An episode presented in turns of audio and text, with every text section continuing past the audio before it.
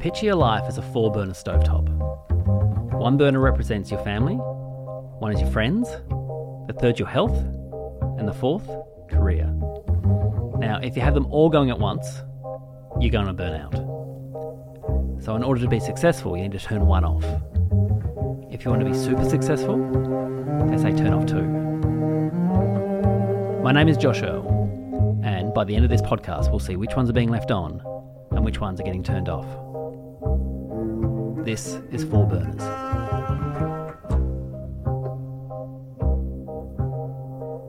Hello and welcome to Four Burners. My name is Joshua, and joining me this week, very special guest. I mean, they're all special, but this one might just be my most special. Comedian, writer, talent show judge. Could you please welcome Rhys Nicholson? Yay! Hey, Hello, the Rhys. most The, special. the most special. Take that however you want to. Yeah. I mean, I- I'm not going to take it the way that I would have in like the mid '90s. Great. but um, I but mean- I think Yeah, I, I mean, I, I really like you, Rhys. I want to get that off, off the top of the show. I, I really, I Oh, that's- really I like really you, like and you I respect Joshua. you, and I, I yeah, I'm, I'm glad you're doing this. that's what someone says before they say something very. Now, yeah, now I've dug up some old tweets, guys, and uh, Yeah. no, no, that's the old one. that's the old show. Um, so we're doing this. It's um, look, it's it's quite late actually, and I, I've pulled you away from the tennis. So you're a tennis fan? I know your partner No, is. my oh, it, it actually worked out perfectly. My husband Okay. Kyran is watching the tennis, and I remembered today. I was like, "Oh shit, I'm doing the podcast with Josh tonight at 9.30. And Kyran went, "Sorry, I'll be watching the tennis." Like I would have either been here or honestly, I probably would have been in the bath. yeah, quite stoned by now. So, and that's that's only going to change. I'm just going to be stoned in bed after this. great. What we're going to do, we're going to talk about your four burners. Now, thank you for listening to the podcast. You told me you listened to it. Yeah. So we're going to go career, family, friends, health. Your choice, whichever one you want to do first. Oh, I feel like health. Yeah, let's do health. I've got it right in front of me. Would you say you're a healthy great. person? Like, not yes and no. I think Yep. I'm like. I'm not, uh, and I, I think, and look, not why have I picked health? Because I'm gonna, I had an eating disorder like years ago and all that kind of, and so I'm automatically gonna go to that. Um, but like, uh, I, I think I'm I'm healthy compared to the other. T- like I was a chubby kid, and then I was too skinny in my twenties, and Yeah. now I'm like have a human body. I think, and I I probably could exercise more, and I could probably drink less. And the other day there was a weird mystery pain in my abdomen. I had to go to the doctor about, and he didn't seem to know what it is, and no one knows what it is, and everything's like he literally said to me, uh, "You're at the age where pain in your abdomen could be literally anything." Oh, that's that's handy. So that's that's good to know. Have you ever Um, been to a doctor no, where I they just I Google? I. The, I do always wonder what they're doing because you know you have to sit. Usually they sit you at the desk with Yeah. the screen facing away from you. What are they doing on there? Well, my I went to a doctor once, and the the desk wasn't facing away; it was to the side, and it was like he wasn't googling because it wasn't Google, but it was just a database he was putting the symptoms Like in. Doctor Google. Yeah, and it's like it's it's the same, and it's like, why don't you just give us that database? We could save Yeah. you and me a, a whole bunch of time. This is like, and it is.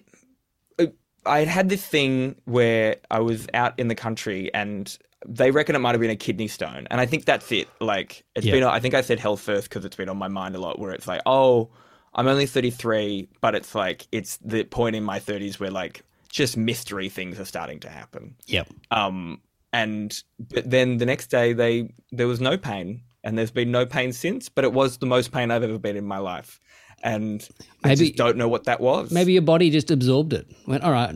We'll, take Yeah. over. yeah. Or they reckon it could have settled. Apparently, kidney stones can settle somewhere, and it's just sitting there waiting. You just I'm just rat- waiting for a clink. You're just rattling, yeah. But so let's go back then. So you say you're a chubby kid. Did you did you Yeah. feel like you were always chubby? Was that something always constantly like if you would say a swimming carnival or just getting changed in PE? Yeah. Yeah, I think like I mean I wasn't I would not say if you were to look at pictures of me, I think it's a classic um person who's had an eating disorder looks at pictures of themselves like, look how fat I was. Was not fat. Yeah. Um, but was definitely like overweight. Uh the few people in my family were all kind of we were very kind of snacky and like no money kind of family as well, so we probably weren't eating the best even though they were doing their best. Yep. Um and uh, yeah, so chubby and like, but puppy fat. And then in my late teens, I think I lost that puppy fat, and then was like, oh, getting some attention. Yep. Um, yeah, like I, I think I, yeah, I always felt very uncomfortable in like swimmers and all that kind of thing. But isn't that everyone? I Like, I think there's not a person on earth that wouldn't want to lose or gain five kilos. yes, I, I always look back and go because I was always the smallest, and Yeah. looking at what I do now, and yes, exactly what I do now in my recreation, which is I'll go to the gym a lot. I'm now uh, from doing this podcast, I'm realizing, oh, that's kind of defense mechanism of going. I'm going to get strong. No one can, no one can, uh, you know. Take me down You, if you I want to be like an enough. ant. Yes, You want to be able to like carry eight times your body weight. Yes, yes, that is it. So then, so I don't know how to. We can talk about your eating disorder, but it is that thing. So gonna- yeah. was that like so you you lost a bit of weight just naturally, like getting your teens, and you kind of like your body, Yeah. got kind of and most You can people- literally see it in my school photos. yeah, There's like a, and I'm smiling differently. I'm like, hey, yeah, because I also was very very skinny, and that was kind of like. Not a badge of honor, but it's like how I defined myself. Oh yes, I'm I'm the skinniest. Were you the same? Yeah, I think so. It was like definitely yeah, late teens into early 20s was very much like, you know, it becomes, and not to be too clinical about it, and you know, everyone has different experience, blah, blah. Um, but like, it was very much about the number for me. Like, Yeah. I wanted to like get down to like, if I could, if I could get down to just below 60 kilos, that would be, and then like, and you know, so then when I, now when I look at pictures of myself, then I'm like, oh, you look so unwell. Yeah. But it wasn't about the looks really. It was about, and I think we were also like, sim- there's like a little age gap between us, but there was a, we were probably partying stuff at times when like being rake thin was Yes. like the coolest thing you could possibly be. The Skinny strokes, jeans. the strokes, yeah, skinny jeans. the horrors. All Yeah. these bands that were like, yeah, we're so thin, and it's that thing. There was a whole Mighty Boosh A episode very top about heavy era. yes, about wearing this, trying to get in the skinniest pants possible. I remember Noel Fielding saying, "I can only drink champagne because any other alcohol will make me big," and it's that thing of those little things stick in your head when you're very young and impressionable. Oh impressionable. yeah. I used to wear skinny jeans that was so, and it was kind of before like stretch denim. They weren't really like boys jeans and stretch denim, and so I used to have to um, put. And I wish this was not true. I used to put a, um, plastic bags on my feet, and so they could slide in. Yep. Like my legs could like slide, like so there was no resistance. I could just slide right in. We used to do And that with one night I had wetsuits. one night stand with a guy, and The had next to, morning? like, leave in the morning and find some plastic bags in his house somewhere while he was still asleep, and slowly, like, yeah, Well, look, if someone was rummaging through my cupboards for plastic bags, my first thought would be they've shat somewhere and they're trying to clean it up. yeah, yeah. So just putting on your feet is probably a, a better thing. Or is it, I'm just looking for a bag. It's like, Yeah. "No, we had all of them last night. We're out. We're out. I said we're out. Uh, so I think I know the answer to this, but as a kid, there was no like weekend sports. No.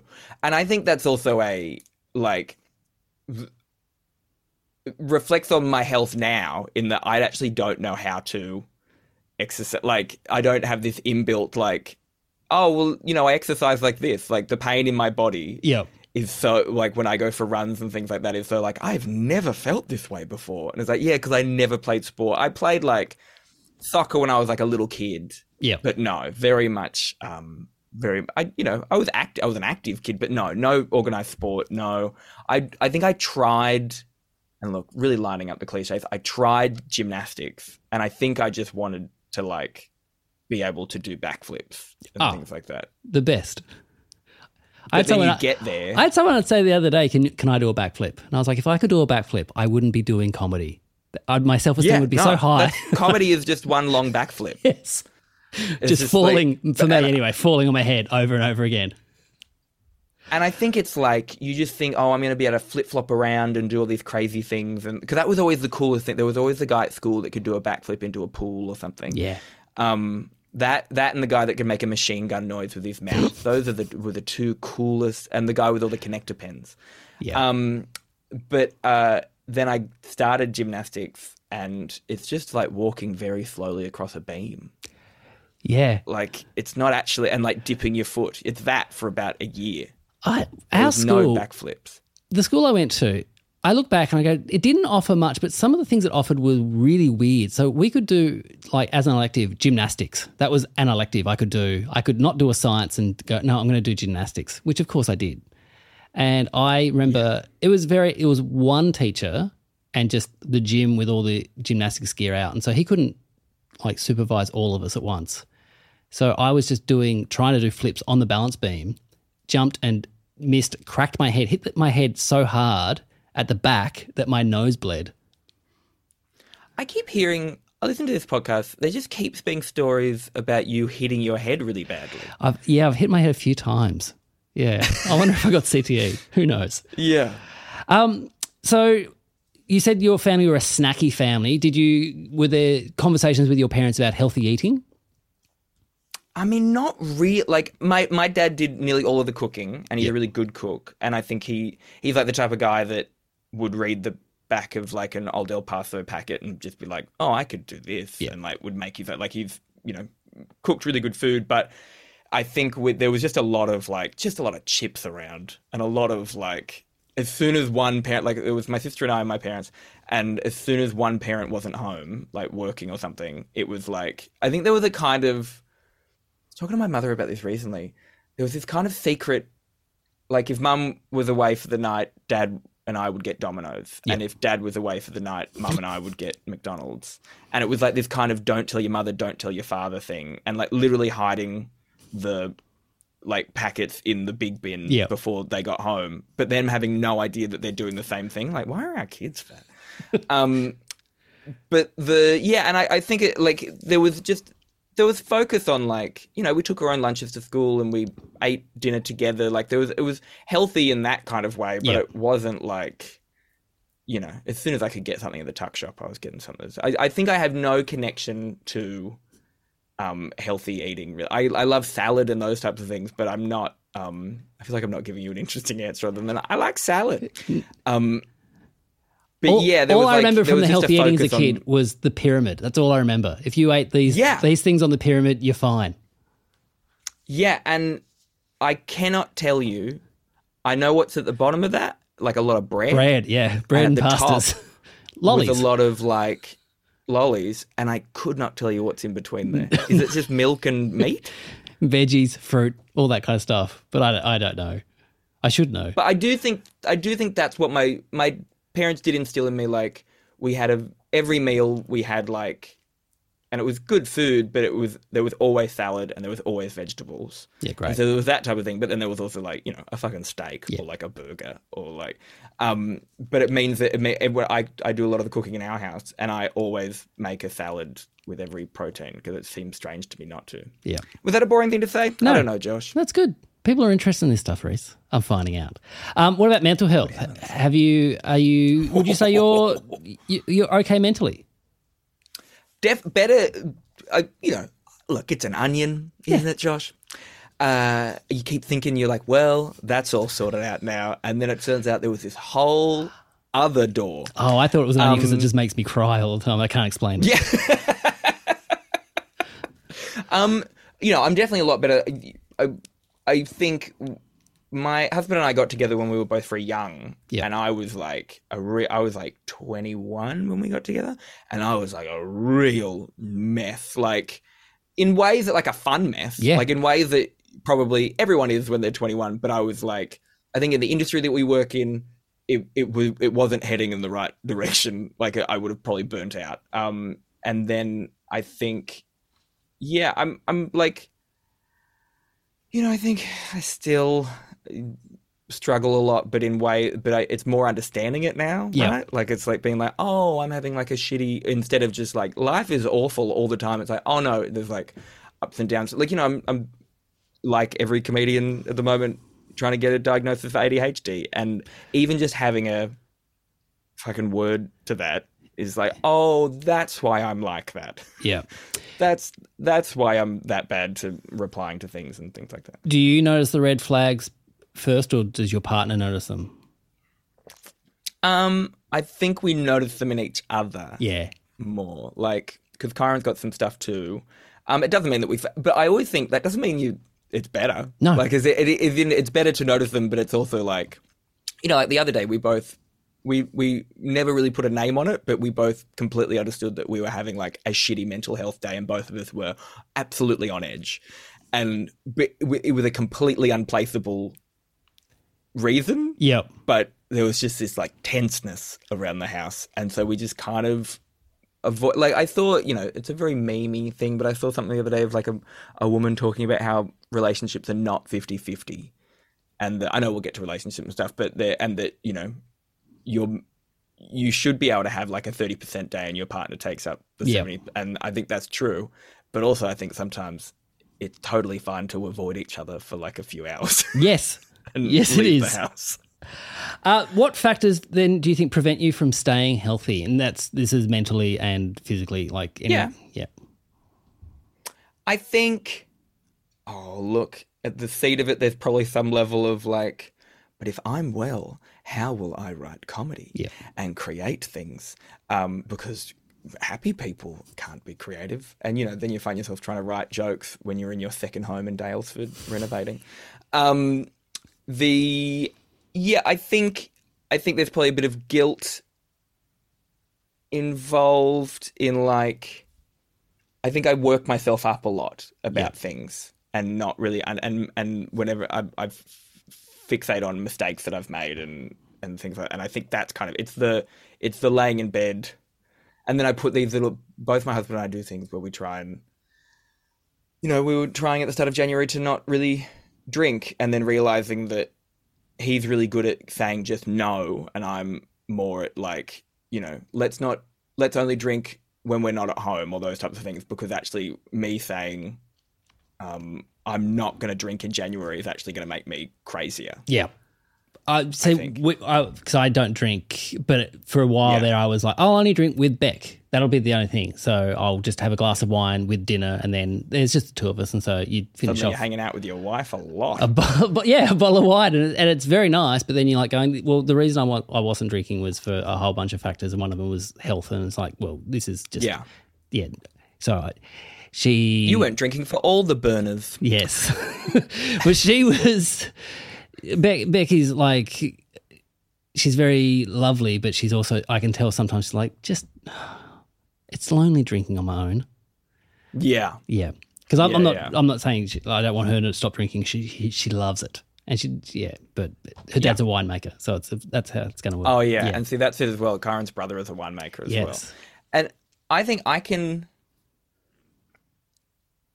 I think I almost put myself in, and I think performers do this, but like put myself in situations sometimes, like lean in sometimes, not necessarily in order for it to, um, you know, to make more content, but sometimes it's like in a weird kind of sociopathic way, trying to be like, I wonder what that feels like. Like, you know, like to try and understand a feeling. Yeah. Does that sound crazy? Do you know what I mean? Like, kind of like, I wonder if I really thought about that super depressing thing and really made myself depressed for like a day, what would that be like?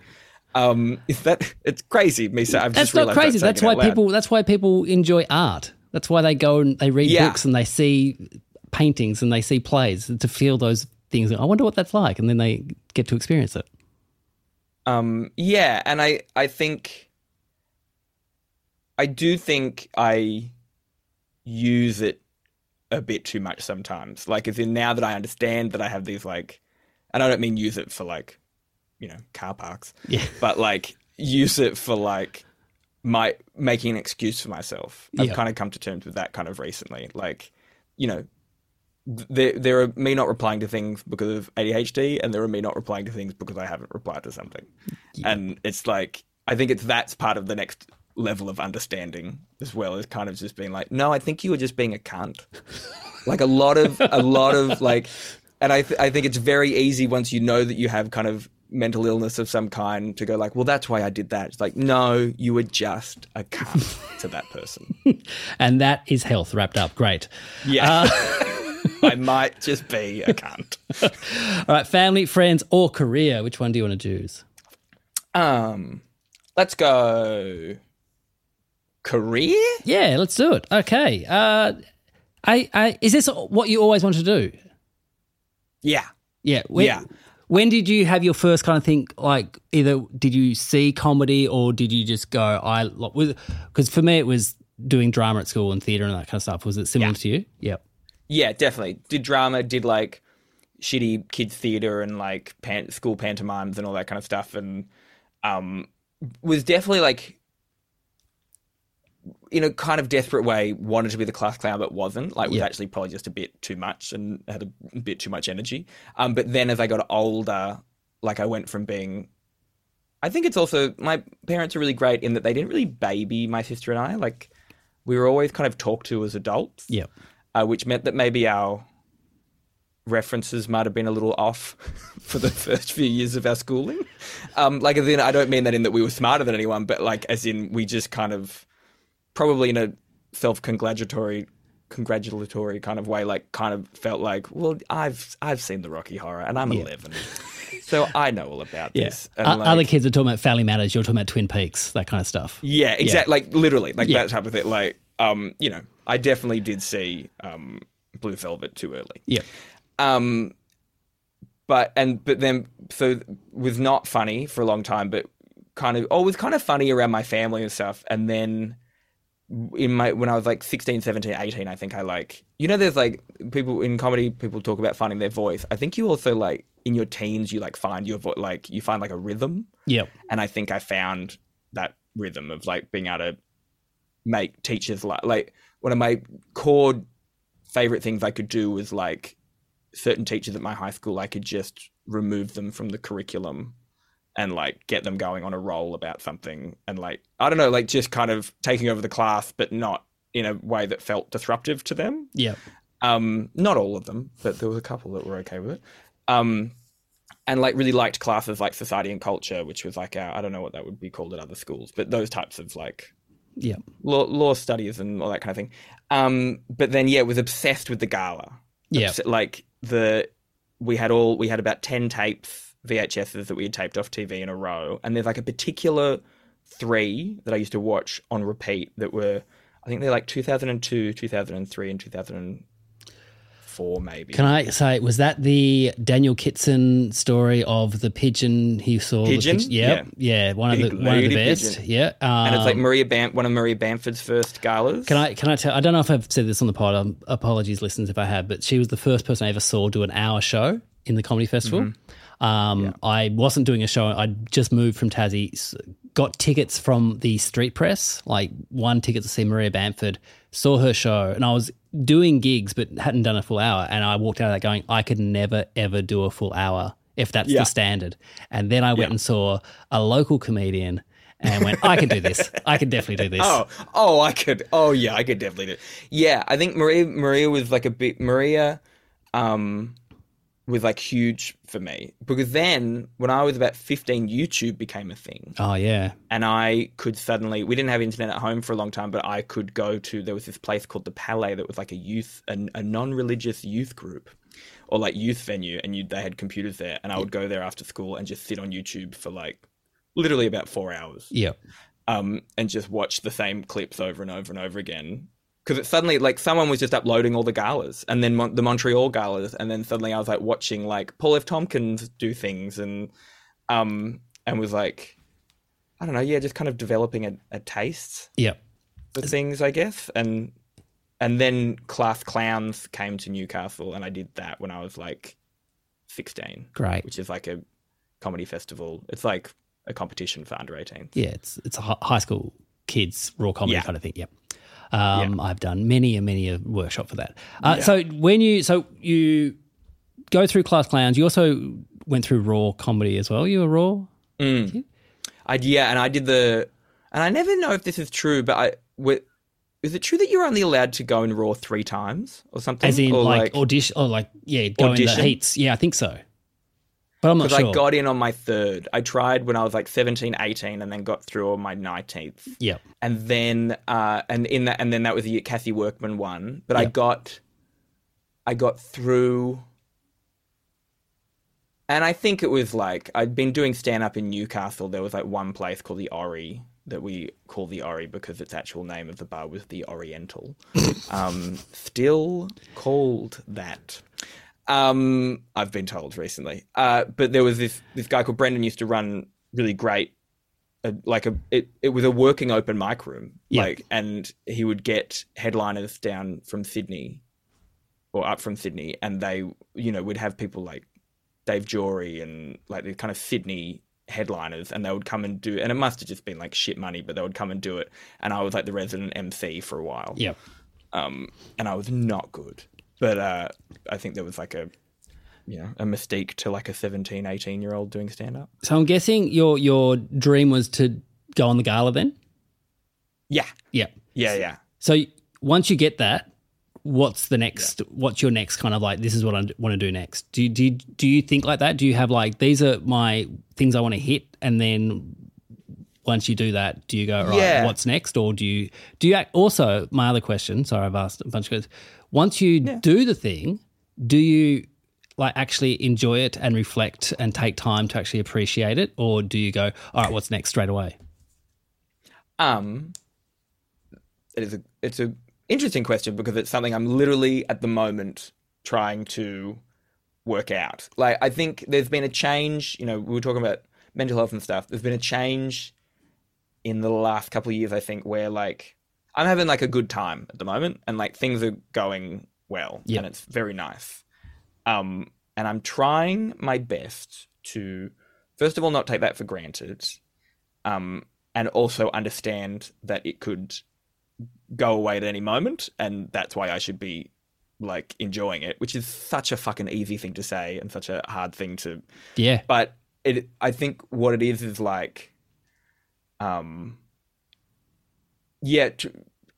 I used to have plan like all I want to do is be on the gala. That's all I want to do, and then that happened in 2016, and then it was like all I ever want to do is host the gala. That's like the next thing, and then I got to do that, and that was very nice. Um, it was like harder than I thought, and it kind of didn't go as well as I thought it would. Like it still went fine, but it was still like I and that was the mistake as well. I wasn't in it. Like I was like sitting there the whole time going, Jesus fucking Christ, I'm hosting the gala. Like, um, and I think I'm like trying to do a thing at the moment where I have like not make specific plans because I think specific plans make for disappointment. And if I have just like a vague, like when I'm 60, I'd still like the uh, the concept of comedy to be paying my bills. Yep. And whatever that looks like. Like because also even not to get in the weeds about it, but even just to fucking as long as we've both been comedians, the whole system of what it is to be a comedian has changed. Yes. And is continuing to change in front of our very eyes. Yep. Um, and the goalposts keep changing in such a way that I think we all know people that uh, put all their eggs mentally in baskets, and then when it doesn't go through, that it can't they can't keep moving on. Yeah. they get fixated on it, and they're like often the the guys. And look, it is often the guys. Um, you know, standing at the back of a fucking room complaining about how they don't get booked for that anymore and blah blah blah and blah blah Yep. and it's been an interesting i was like at comedy republic like a venue that i co-owned the other day and i looked at the lineup and i didn't really recognize very many names and i don't mean that in a like um who are these people it was like it was kind of in a weird way satisfying not satisfying but it meant like oh there's a new generation going on like i don't know any of the room like i used to be such a fucking gig pig Yeah. like i was out there like many nights a week as I possibly could, trying to double up as much as I could. And I'm trying to relax a little bit and not work myself into not liking comedy anymore. Um, this is a question I haven't Does asked. that make for- sense? It makes sense. That was a Perfect big ramble. sense. No, it was great. Um, this is a question I haven't asked for a couple episodes. What do you tell Uber drivers you do if they ask?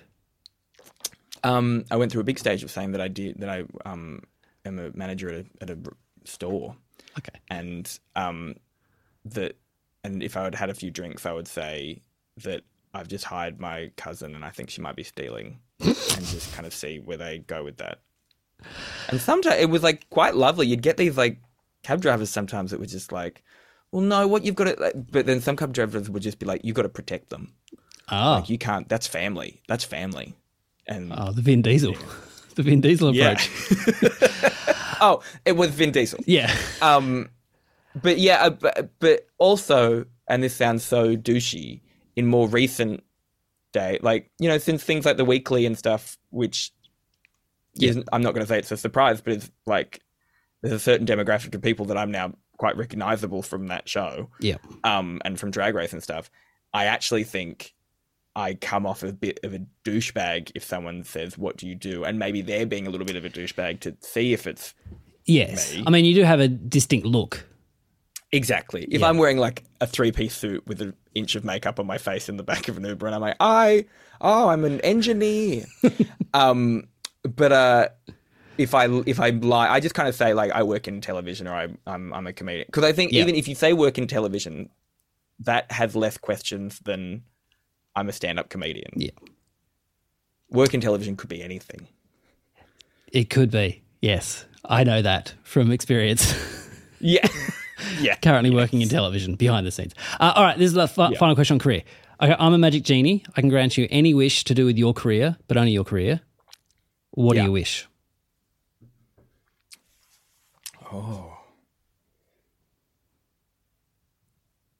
I think it's like don't overthink it, race. I mean, to make. I mean, can it be existential? Yeah, it's your wish. Can I find work-life balance? um, but but like, kind of, it is that like, I and I think it would be like not um to find a nice medium in feeling like there. I'm I'm trying to get better at saying no to things, which is a very dumb thing to complain about, but at the same time knowing the right time to say no for things. Yeah. Like you know, sometimes you say no to something, and then months later you're like, "Ooh, I should have See, said yes." I so my thing is I always say yes if it's more than three weeks away because that's future Josh problem. Yeah. oh my god the amount of covid like jobs that came home to roost the things that just kept getting pushed back and things like i'm never gonna have to do that there's a global health Yeah. crisis on and then the years afterwards have been like oh yeah i've got to like write a whole book and uh like things like that i think it's like um what do i want Can I I ask? think on, I would can I ask on the book? Did you enjoy writing Yeah. the book? no Okay. No, very much not. Um, no, that's a lie. There were parts that I was like really enjoy, and there were parts that I'm like super proud of Yeah. in that book. And then there, like, and but also I'm proud of the whole book and buy the book. Dish, Rhys Nicholson. Um, but I don't. I also don't know a single person who, even the people like Ben Law is like a friend of mine, and he's one of those people that like writes every day Yeah. and like is a writer, and he fucking hates writing Yeah. like he was telling me about like it's like, kind of it, no one is like mm, good um and i think it's just it's just felt so permanent i'm so used to things not being permanent i'm used to stand up where it's just like so gone a minute later unless you know you record it and then you know your joke about domestic violence might end up at the very beginning of your special but um the, i don't know why i brought that up but i just i'm so obsessed with that story um the uh I did I did like write I liked the process of a book. I wish I had have planned it a little bit more to protect my mental health. And I Yeah. think that's my big you know what that that's what I would like. A wish about my career is that I put my mental health ahead of the work. Great Sometimes. answer. Love it. All right. Moving on. Family and friends. Which one do you want first? Let's go friends. Great. Do you have a best friend? Yeah. You know what? Yes, Joel Creasy. But I think it depends on what, like, we are the types of best friends that we also do not talk sometimes for like a month and then we hang out and Well- it gets straight back. I think that's the sign of a good friendship, though. Yeah. Yeah. Yeah, I agree. And I think as I've gotten older, I, I do think I, I am, he is doing the heavy lifting in that friendship, in that I love him and obs- am obsessed with him. Um, but I'm not a good, it's a, it's a whole big thing I'm trying to work out in my life at the moment. I'm trying to be better at, um, maintaining and, mm, yeah, maintaining friendships, basically. I, I feel the same way. I'm in this, and I'm actively trying to text people more yes. just to see how they're doing. Like not not Yes. wanting anything from it for, for years, and it's this it's in this podcast kind of thing I'm in where I'm constantly asking people for favors. Going, hey, do you want to do my podcast? Yeah. and, yeah. And I think I've even talked to you about this. And so I just going through my message to people, I'm going, all of this is transactional. I want something from them. Um, and so I'm trying to just text people saying, hey, how's things? What, what are you up to? And um, Yeah.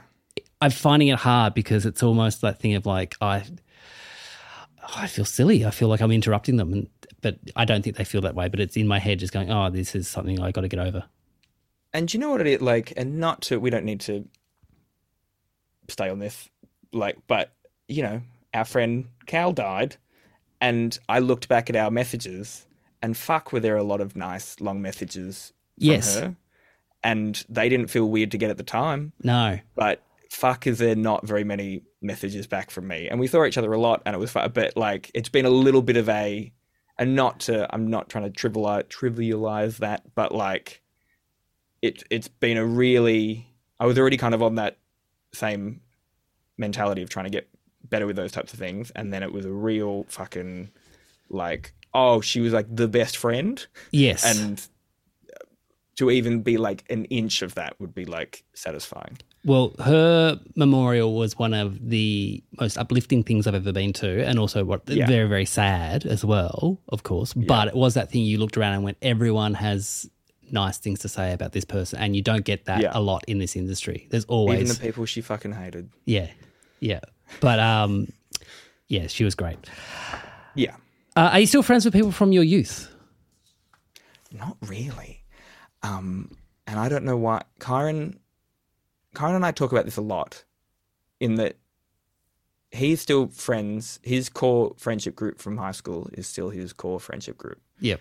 Um, and and we also have many many other friends. But like when he goes back to Perth, he and he's in a group text with them, and he talk and his best friend Maddie that he's been best friends with for twenty years. He calls like, um, Maddie's partner Andy and I kind of know that we are like when they want to talk about us, they call each other. Yeah. Like if we see that if you, if I see like a missed call from Maddie, it's like, oh, there's going to be some words said about me.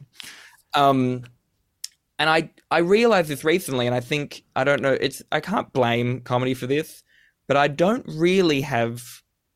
I think because I started when I was eighteen, Yep. and I didn't really travel, and I didn't really like. I just kind of started doing stand up in Sydney. Um, I don't really have any outside of comedy friends. So when did you leave Newcastle? when I was 18, 18 like about to be nineteen, Were you? Was that the youngest you could leave? Was that like you you couldn't wait to get out, or was it you were there for like a year after school, or I was there for like a year after school, and like Yeah. wasn't going to go to uni, and was working in a burger shop, and was just a bit like. And even then, like oh, I think that was probably that year actually was the point that a lot of my friends went moved to away to go to uni, yep, and I was my friends were the people that worked in the Grill'd with me.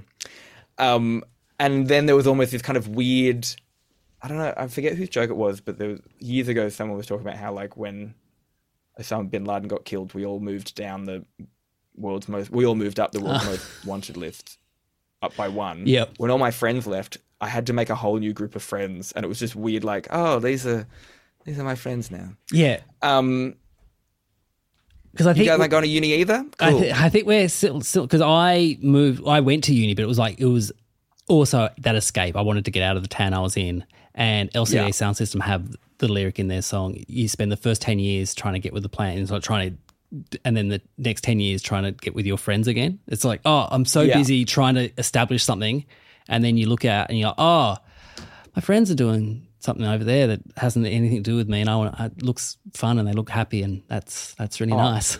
when you look at your friend, when like you look on Instagram and a bunch of your friends have kids, and you're like, I didn't know you were pregnant. Like, Yeah. When did that? And that kid looks old. That's like a two year old. Um, yeah, I think, and I think, I think that's, I think it's fine not to. I, I think we we also we have a group of friends that don't work in comedy, and I think that's important. Yeah. I think to to have people that aren't just work because that you know we we have a we're we're a great community we're a great community but you can't we just we're always going to end up vaguely talking about shop most of the time like not all the time but I think there is going to be a level I you know comedy friends are my best friends Yeah. I think but there is still this level of like sometimes you find yourself talking to someone who doesn't work in comedy and you're like, wow, how, Yeah. is- how are we doing this? How is this possible that we're talking about something for 20 minutes that isn't this? Um, yeah, I, I don't know why. I'm, I'm also not good at making new, fr- I'm automatically dubious of people. I, I yearn for the like days of being like eight and just walking up to someone and just going, do you want to be my friend? What's the newest friend you've made? How long do you reckon you've known them for? Oh fuck. Probably like.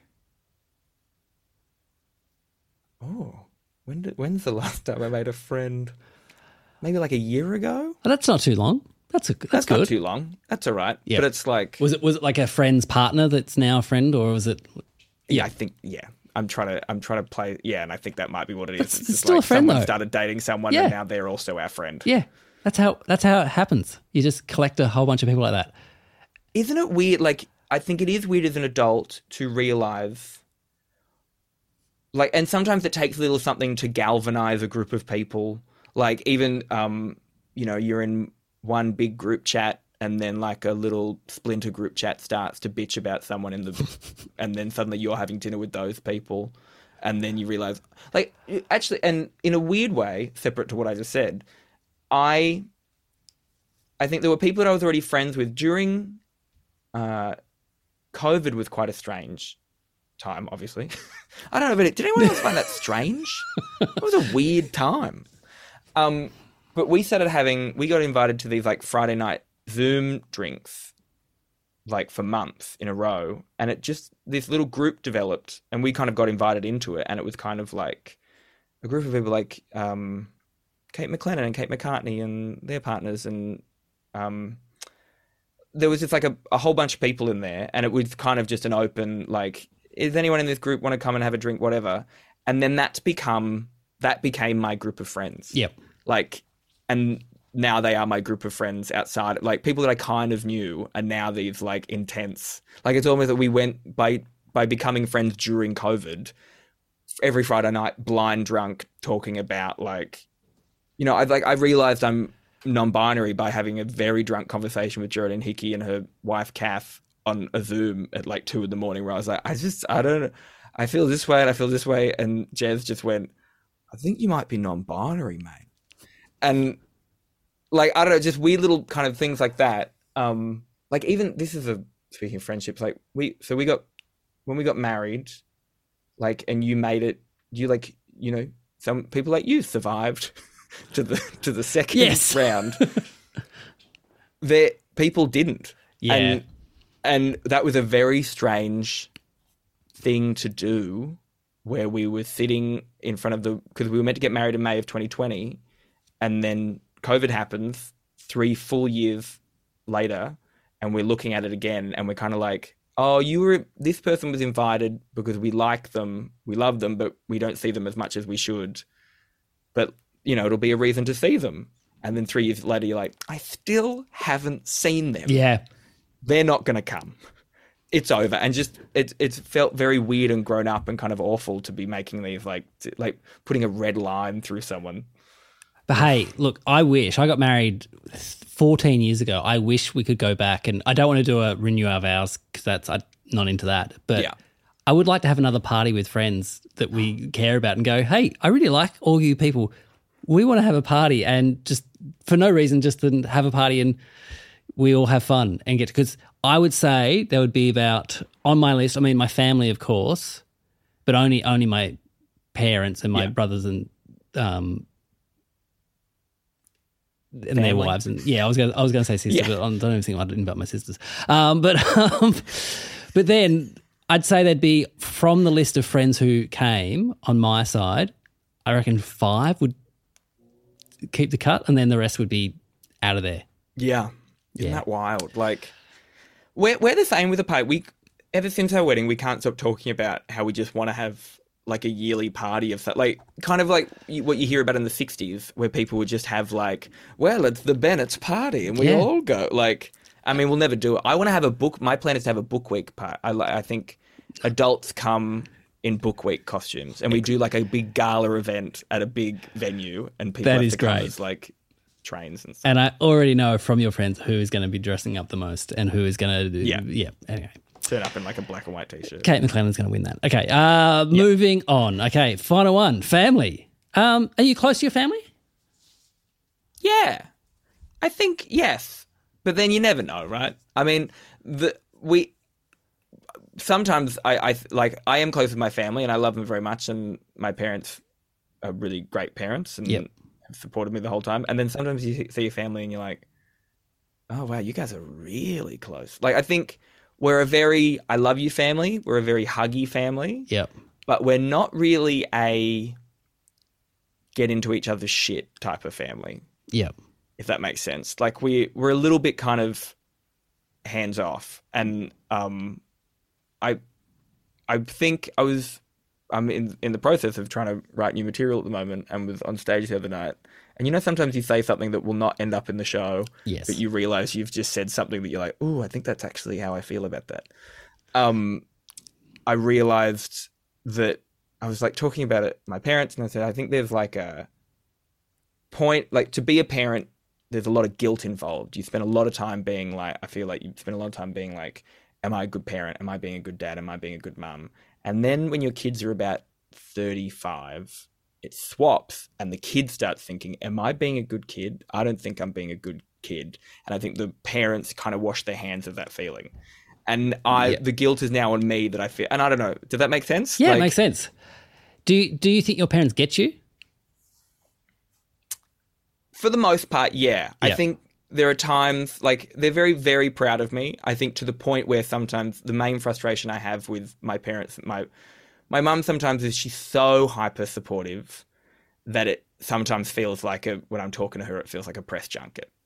like as in like and then I want to ask her about how her stuff is going and she's a little bit like, "Oh no, it's it's fine, it's fine." But like, so you're doing Taskmaster. That's I saw that in the like um and you know, she get like she'll tell me about how like and Zoe was on the project the other night. I was like, "Yep. Yeah, yep, yep." Um and it's such like a nice problem to have Yeah.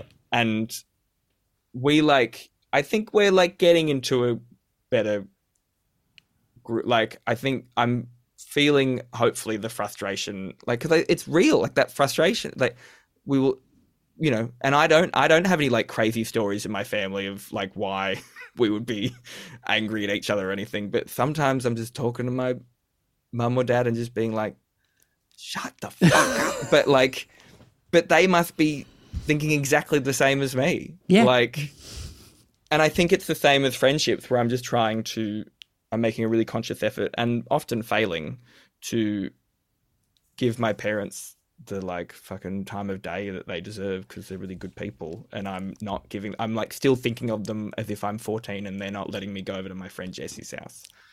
Uh, do you, did you have a role in the family? Because you're the youngest, aren't you? Yeah, I'm the youngest by a long shot. Like my sister's seven years older than me. Yep.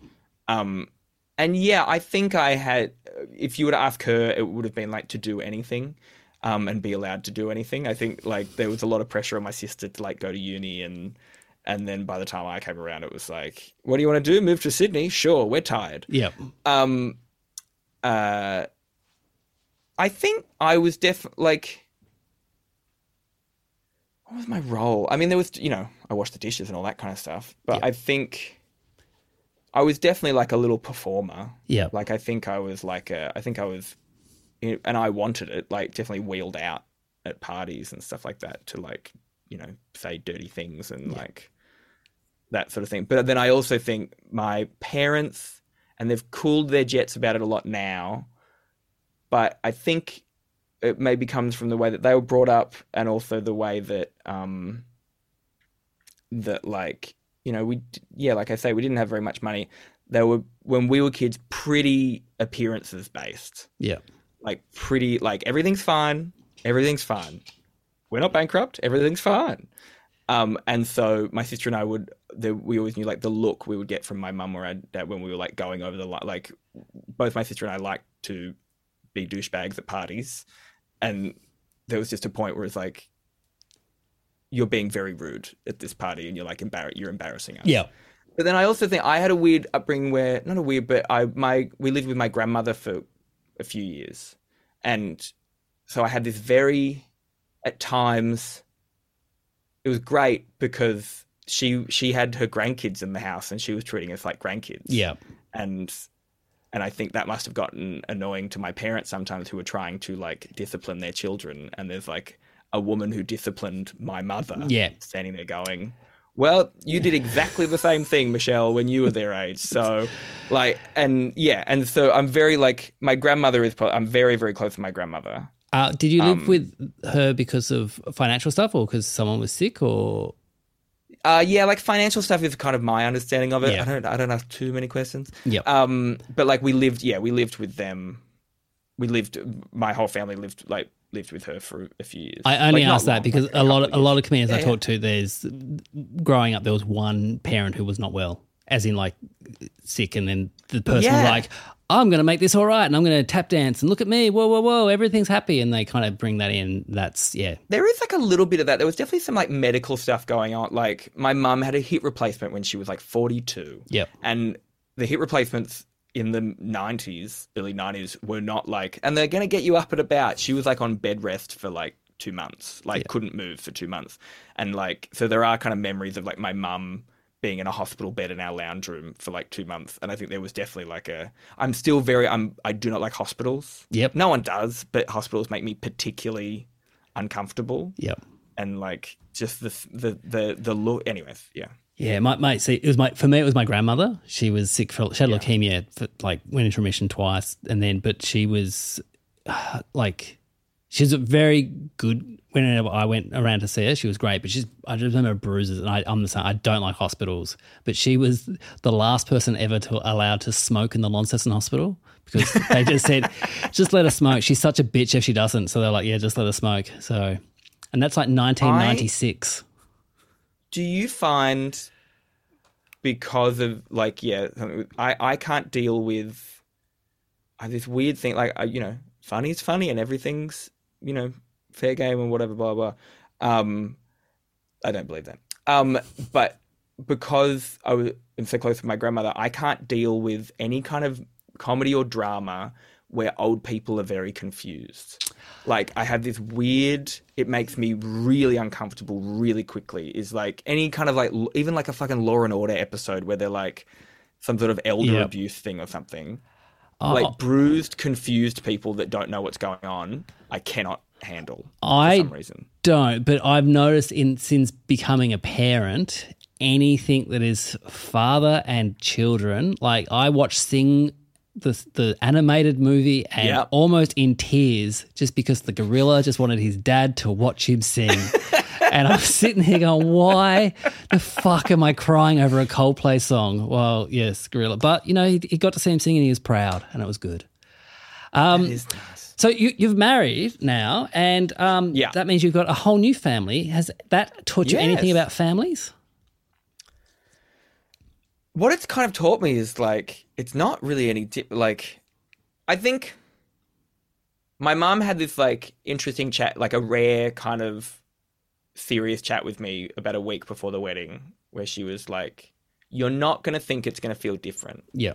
and everything inside of you is going to tell you it's not different and then it's going to happen and you're going to feel a little bit different and i guess i kind of do like i think we're in a different situation where we've been together already for like 12 years. Yep. and like we own a house together and like all that kind of stuff. So it, it was all pretty but i do think there is a and you know it's loaded with the marriage equality of it all and like you know this is a thing we really wanted and we've been engaged for a really long time. And i'll be getting to say husband yeah. there is like a different little thing to it. Like there's a there's a different little kind of being able to use a drop down menu is like a Yeah. and I think you know, and it sounds like I'm starting material, but but like there's always now there's always like, and you guys gonna have kids? Are you guys gonna have kids now? And like we are genuinely not. Like it's such a funny how it's more wild when people do it to women, but like it's still wild for like two people with dicks to be like, and are you? And are you you gonna have like what are your thoughts on having like people we've just met at like a dinner party or something Yeah. going and do you want kids like you don't know the backstory. It- it- like if- even to ask straight couples that is a wild thing to ask. Like the fact that Oh. like having look, we're very lucky. We were like getting pregnant was quite quite easily. Like we we Yeah. lost one in between the two, but it was like it was we dealt with that and we were like very lucky that we got pregnant. That Beck got pregnant again. yeah. But I know so many people who just have tried and can't, and the fact that people just go, so when when are you gonna have a baby? It's like, Come on. can we what are you stop asking do? people that? Like, just they'll Yeah. have it when they want. The, Why is she crying? Why is she going to the Yeah. bathroom? What's going on? No one's going, oh, yeah, we didn't think of that. Yeah, Let's do that. Like, people who want to have a baby, they'll plan for it. Yeah. And like and we're very lucky in a very like privileged situation that we could plan for it. Like if we wanted to do it, there is genu it is genuinely planning. Yeah. Um the I but I think at the moment we just quite I like I like our family. Like we and I think that there's a li- you know being able to I even felt a difference and maybe it's imagined but we had Christmas at Kyran's family. It was like this big extended family, biggest Christmas they've had in like a lot of years in WA. And by now being married in, as I say, we've been together for 12 years and I've been at a lot of those Christmases. But by now being like his husband, there was like a different little, Yep. like, I'm not, I'm not just like the partner that could at any moment, like, there's paperwork involved if I want to leave. Yeah. And I don't know, I found that really interesting. Kyran's mum's Like, not just going to big cut you out of the family photo and go, oh, all right, son. Yeah, it's like no, you got to keep because I'm in the middle of that photo because it's Yeah. my wedding. You're, you're, you're in the photo. You're not taking the photo. No, There was yeah. a few years with Beck. That's and Beck- exactly- I would spend Christmas at Beck's family, and I'd be, oh, I'll take it. I'll take the photo. Yeah, yeah. That's totally it, Josh. um, yeah, and I, I I like it. Like I'm I'm very happy. I thought it like on stage. I've been very cynically saying like, no, it doesn't feel any different, and like having material about it. But um, you know, there's a hint of truth to that. But no, there is definitely a difference. I think Great. Well, that's that's your burners, Rhys.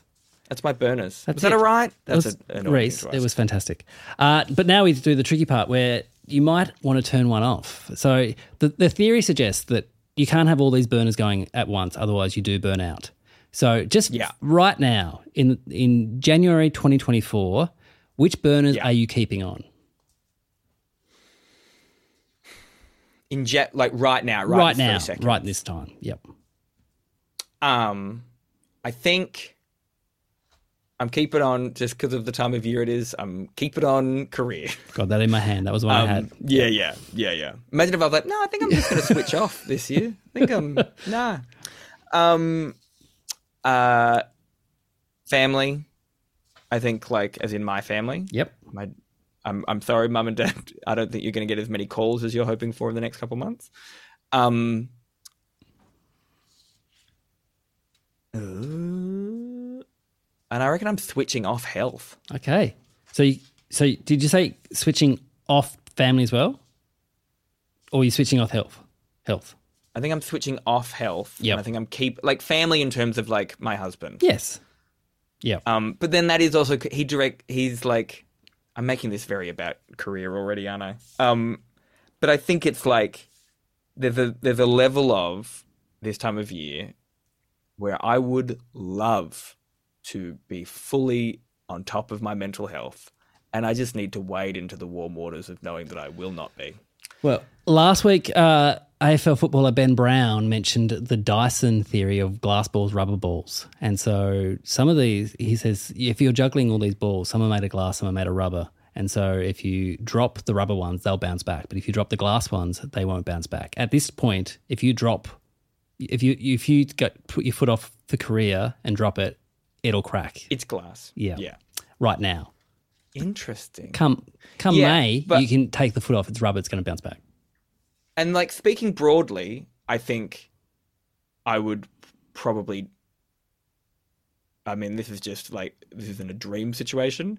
I would love to think I would turn off career, like not turn it like as in I'm giving up comedy, but I just mean like yeah, in May I would like to yep. take my foot off the pedal a little bit. Um, it's something I say every year. All right, so so you're keeping on keeping on friends, family, and career. Yeah, but then also, isn't the thing like that? I'll yeah, there's even it's even better if you turn off. Has anyone ever turned off two? Uh, Gillian turned off three. She's only career. Gillian Cosgriff, first first episode, just career. Everything else at this point can can go off. I I really get that. Respect, eh? we're- sim we're, we're quite similar in a lot of ways. I think Yep. Jill and I in, in that type of. I mean, and I think at this time, I think I'm also going to turn off Friends. Yep. Sorry, Friends. I'm Great. Just come to the show. So you and Kyran. after. with your career going full Yeah, steam ahead. basically. That's great. Thank you. Oh boy. No, don't feel don't feel bad. This is like people need to be honest about this kind of stuff, and I like it. Um, Yeah. Thank you so much for doing this, Rhys. No, So- thank you. Thank so you you've got your me. I'm show- a fan of the pod. It it opens in Perth this week. Yeah, Perth Fringe. It's Yep. called These Are My New Jokes, No Refunds. Come and come and see me literally looking at notes on stage and working out the show. But they'll still be funny. Like they'll don't, be- don't oh, it's undersell funny. it. Yeah, yeah. Yeah, yeah, yeah, yeah. It'll be funny. Like I've written stuff. Yeah. But it, it, it's like I and then I'll come back for Perth Comedy Festival. But the I'm I'm for say like Melbourne Comedy Festival this year. I'm so it's such a dreamy situation. I'm doing my own venue at six o'clock. like in a way, I kind of feel like I'm doing two burners in that time. Like that is both health and career. I'm I used to think I was like a nine forty-five Yeah, dirty act, and now I'm like, no, no, people come at six. We mentioned how comedy's changed. That's one of the biggest changes for me. Is that like six o'clock now is a coveted time slot for people. They're like, yeah, I just want to get d- done early and get. Whereas before it was like, if you're at six, you might as well just burn five thousand dollars. You're not going to make any Yeah. money. Yeah, but now people love it. Um, so doing uh, Perth, Adelaide, Yeah. Oh no, I'm not doing Adelaide. Sydney, Um, Brisbane. Yeah. Um, and then yeah, and then the Perth Comedy Festival again, and then else am I doing? I'm doing like dates in Newcastle and Great. that kind of thing. Go to rhysnicholson.com. all the details there. Hey, thanks for doing this. Hey, thanks everyone for being Patreon subscribers. You're the absolute best. If you want to help uh, keep the lights on here, go to patreon.com slash DYKWIA. Also, tickets for Josh Earl Four Burners is on sale right now. Go to joshearl.com.au. Some people are asking, is it just the podcast live? No, it's a full stand-up show just using my burners as the kind of the through line throughout the show. And so we go through all of it. It's on at 8.35, uh, the last two weeks, so April 8 to April 21. I'd love to see you there. Also, I'm doing my podcast, Don't You Know Who I Am, the old podcast, live. Uh, that's going to be 3 o'clock Saturdays at Basement Comedy Club. So come along to that as well, because that's always a good time. Thank you, Rhys. really. Thank you. Thank you, Josh Earl. I'll see you all next time. Bye. Bye.